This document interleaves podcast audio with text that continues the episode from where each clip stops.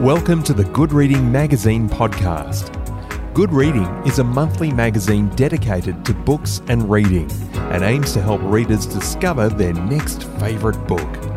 You can find out more about the books discussed on today's podcast at goodreadingmagazine.com.au.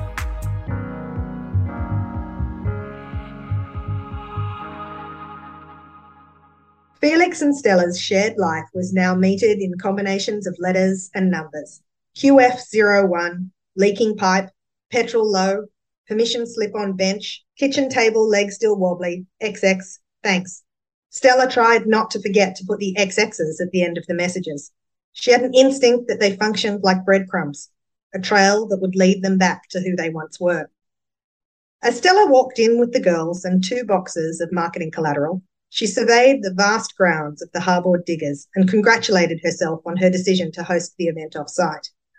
Fresh is Best's bucolic market-style grocers with their distinctive self-scoop section had been her professional home for the past seven years, but the stores had minimal footfall. Stella needed somewhere with clearance for at least 30 yoga mats and a demonstration stand at the front. There, Grace Harkness, a local cookbook author and influencer, would demonstrate a freedom pancake recipe she had developed that instead of using wheat flour and cow's milk, could employ tiger nut flour and hemp milk. Stella missed the days when a pancake was just a pancake. Hello, and welcome to the Good Reading Podcast. Tori Haschka is a published cookbook author, food blogger, and writer. Her first novel, Grace Under Pressure, was released in 2021. But today I'm talking to Tori Haschka about her latest novel, A Recipe for Family. Tori, welcome to the Good Reading Podcast. Thank you so much for having me. A Recipe for Family begins with Stella Prentice contemplating what the day, Mother's Day, might hold for her. How is Stella's day looking? Stella's day's looking hard. Stella's not having a great time at the moment. I think Stella is um, a good representation of the challenges that a lot of working mothers are facing and certainly um, represents a lot of the stories that I hear from the women in my circle. Um, Stella is choosing to work on Mother's Day because if she's working on Mother's Day, it means that she's not going to um, suffer the absence of her spouse too much. Um, and if she's working on Mother's Day, she also doesn't have to spend the morning with her mother in law. And that's a bit of a tricky relationship in itself. But Stella is um, the head of marketing for a boutique grocer, Fresh is Best. Um, she's hosting a morning tea to celebrate other mothers, and she's finding it challenging to um, benchmark the achievements of motherhood um, there's a lot of there's a lot of compromises that are going on for everyone. What kind of a trajectory is Stella's life on? Um, Stella is trying not to drown in the deluge right now. I think um, Stella is she's a mother of a four year old, and anybody who's ever had a highly strung headstrong four year old would know that that can have its challenges on its own. Um, she's also a stepmother um, to a 14 year old and um, she has a spouse who uh, has a job that requires him to travel quite a lot and she's desperately trying to fit in in his world which is the um, the setting of the book which is the northern beaches which is where my previous novel grace under pressure was also set. Um, and the northern beaches is a beautiful place um, but it's very shiny and um, it has a specific culture sometimes of um, of wellness and earnestness that um, can take a lot to try and keep up with. Stella has to keep reminding herself that mother is a verb as well as a noun. There aren't that many new ideas under the sun, and I'm sure I'm not the first one to clock onto that. But for me, that sums up so much of what motherhood is. Um, it's so much about what we do rather than just an identity that is, you know, assigned to us. And um, particularly the idea that I wanted to explore in this book is the way that women mother each other. That, you know, just because you gave birth to somebody doesn't necessarily make you a mother. And the way the mothers that we have in our lives aren't necessarily just those who raised us. Stella's life as a mother is ruled by relationships and responding to the needs and maintenance of those relationships. And uh, I wondered if being a mother was a little like being an engineer. That's a good analogy. I think um, so much of motherhood is about um, project management, forward planning, and um, mitigating risk. Um, and those are some of the um, the issues that come to play in the book a lot. Um, but I think the mental load that's involved in weighing up stakeholders' requirements, you know, whether they're friends, family, work, is certainly something that's um, that's monopolizing her. But also in terms of engineering, you know, when things are working well, the wheels on the bus roll along. But as soon as something small gets into the machinery, it's very easy for the wheels to start to fall off. And um, I think that's what we're about to discover in Stella's life. And Stella seems to be constantly in the process of either fixing things or um, engineering things that they so that they function well. And that's no more true than in the set of relationships that she's faced with. Let's explore a few of those if we can. First of all, there's her husband, and that relationship, as she says, has gone from lush ease to ossification.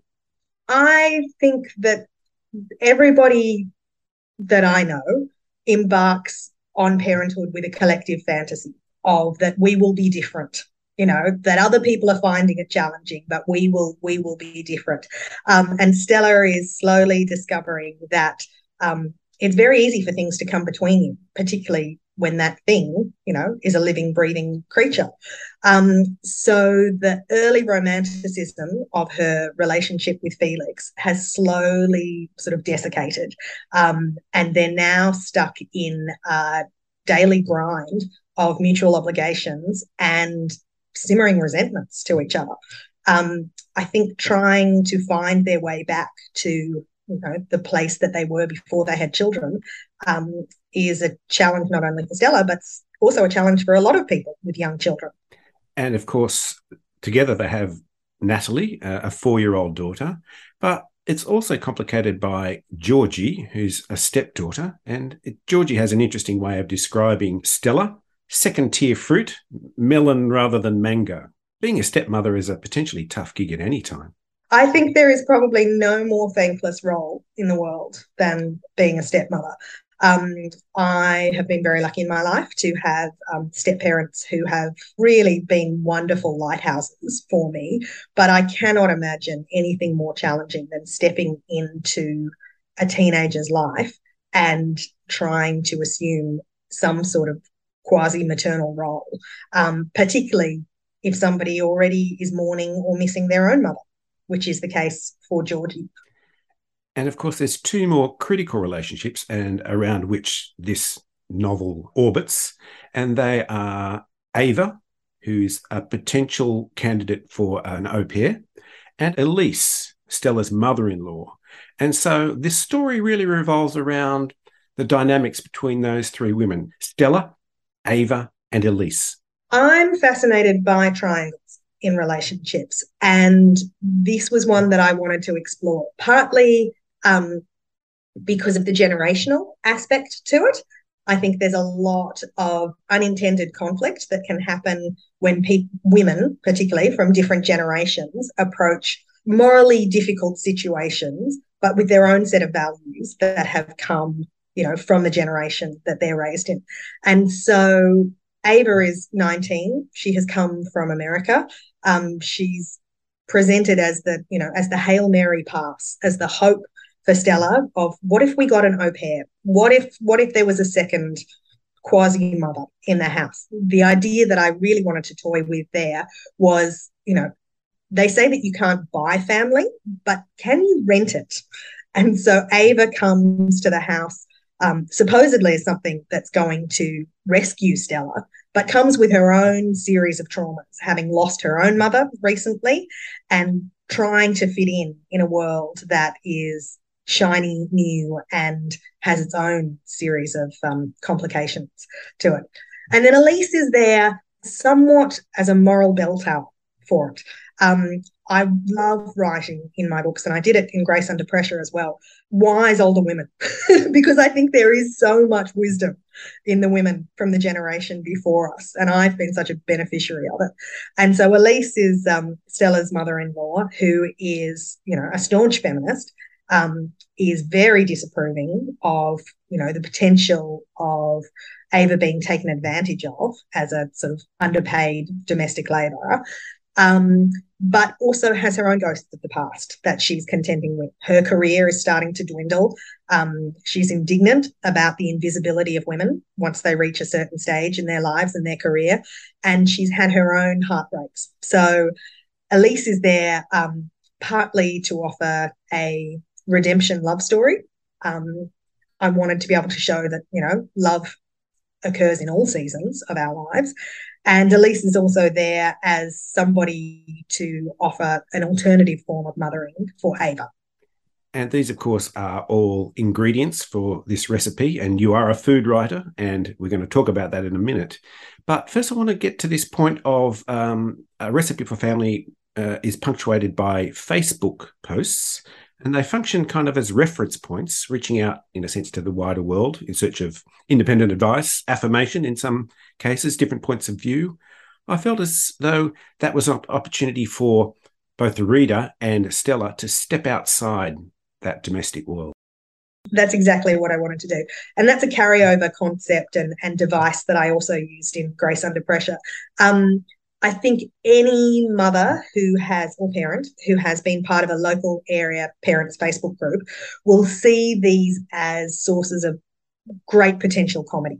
But they also work as barometers of the moral values of a time. They tell us what people's anxieties are, they tell us collectively how we feel about issues. And um, in A Recipe for Family, they're there to really highlight some of the difficulties that people have in trying to do two jobs at the same time. Everybody's trying to get things right, but it's virtually impossible to. Everybody's going to muck up at some point. Now, we've got to talk about food because this is all about food. And one of the really striking aspects of this book is the way each chapter takes its title from a recipe or a, a dish or sometimes even a, a, cup of tea. And they seem to set the tone for the events in each chapter. Now, we all know that food can uh, function as comfort food. And I noticed that on your eatori.com blog, yours is ham and cheese sandwich. yes, it is. That suggests to me that these chapter titles are, in a sense, uh, they have individual meaning. They're a connection to an emotional state, if you like, almost like colors uh, as an expression of mood. Absolutely. Absolutely. Um, as a food writer, food is the lens through which I see the world. Um, a good day is one that starts with a cup of hot tea, you know, and tea that's drunk hot is a luxury for most parents. Um, and a bad one will usually end with me having dinner, which is the scraps off the children's plate. So I think we meter our lives in terms of the meals that we consume and also the meals that we plan. Those were the textures that I wanted to weave through the book uh, they definitely do function not only as ways of highlighting some of the themes as it develops, but also of giving some of the characters' personalities there. Um, the major role that food has in this book is, as you said, is to form comfort. And so there is some awkwardness in this book. It's about the compromises we make. It's about the moral murkiness that we all got stuck in, you know, trying to do our best in impossible situations. And it's about the food that we turn to to give us comfort when the world is hard. Um, but I also really wanted to explore the lessons that come through recipes and particularly that inherited legacy that comes from the food that our mothers made us and what lessons are contained in that. And that's done in a very explicit way. And some of the recipes are there and in the chapter headings through Ava's stories. And Ava um, has lost her mother. Um, and before her mother passed, she left her a package of recipes. And with the recipes came instructions for life. So they're not only passing over the tastes of her childhood, but they're giving her a path towards adulthood. So the um, the pelmeni recipe, which is one of my favorite from the book, which is an Eastern European style dumpling, that's passed down to Ava with instructions of when you need to build a community of people around you, when you want to impress somebody, when you feel uncomfortable, you should make them pelmeni.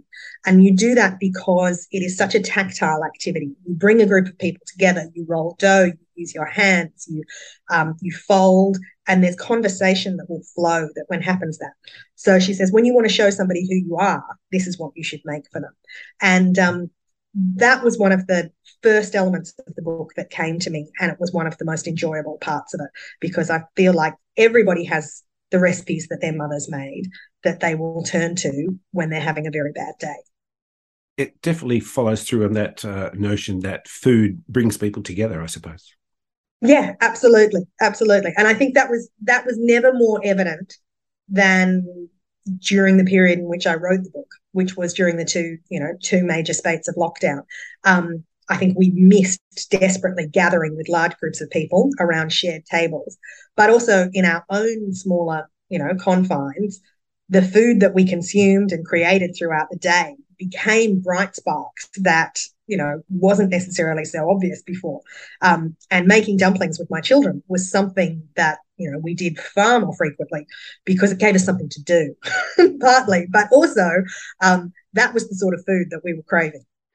And it also reminded me and as i looked over the chapter titles that um, i got the feeling that any meal can potentially be a feast and that wants me to ask you that prompts me to ask you what makes a feast for you what makes a feast for me? Um, a feast is about generosity. And I think that comes from really catering to what the people who are attending need. Um, Stella jokes in the beginning of the book that she misses the day when, you know, a pancake was just a pancake. But there is also this lovely sense of hospitality that can come these days of finding out, you know, every second person has some kind of allergy or intolerance or some kind of dietary preference. And, you know, instead of viewing that as a burden, you know, viewing that as an opportunity to show somebody, I see you, I care about you, I'm making something specifically for you that I know you can eat.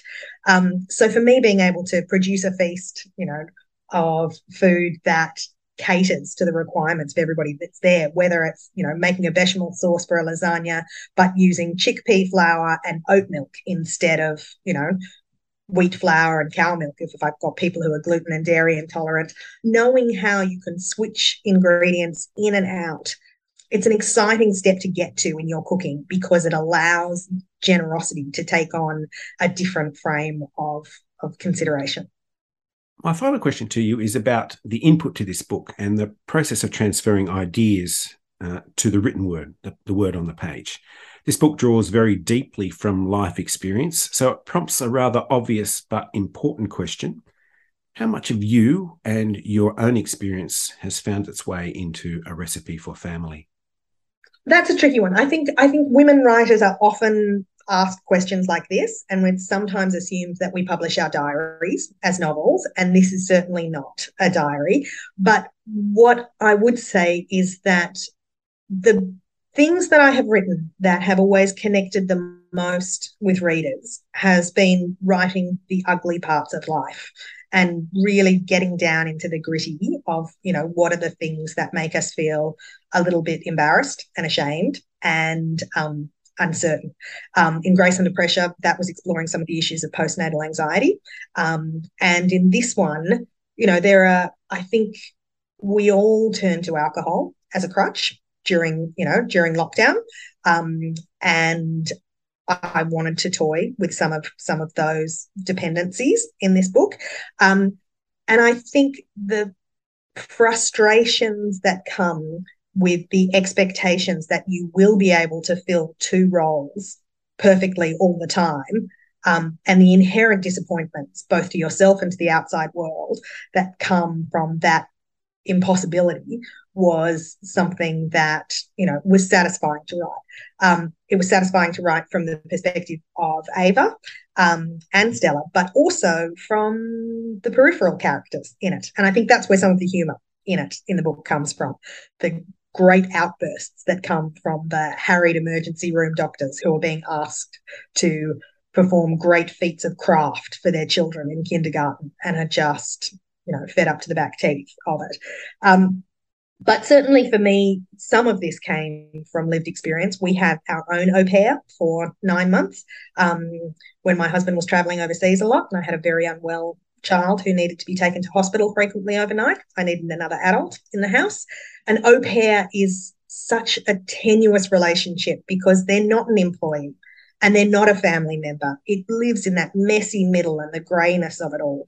And so I think anybody who's ever had one understands what it's like to really be stuck in the muck quite a bit with not quite family, not quite you know, not quite an employee, and nothing is ever quite as easy as it as it initially seems.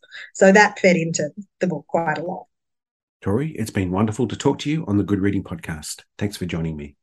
Thank you so much, Greg. This has been a delight.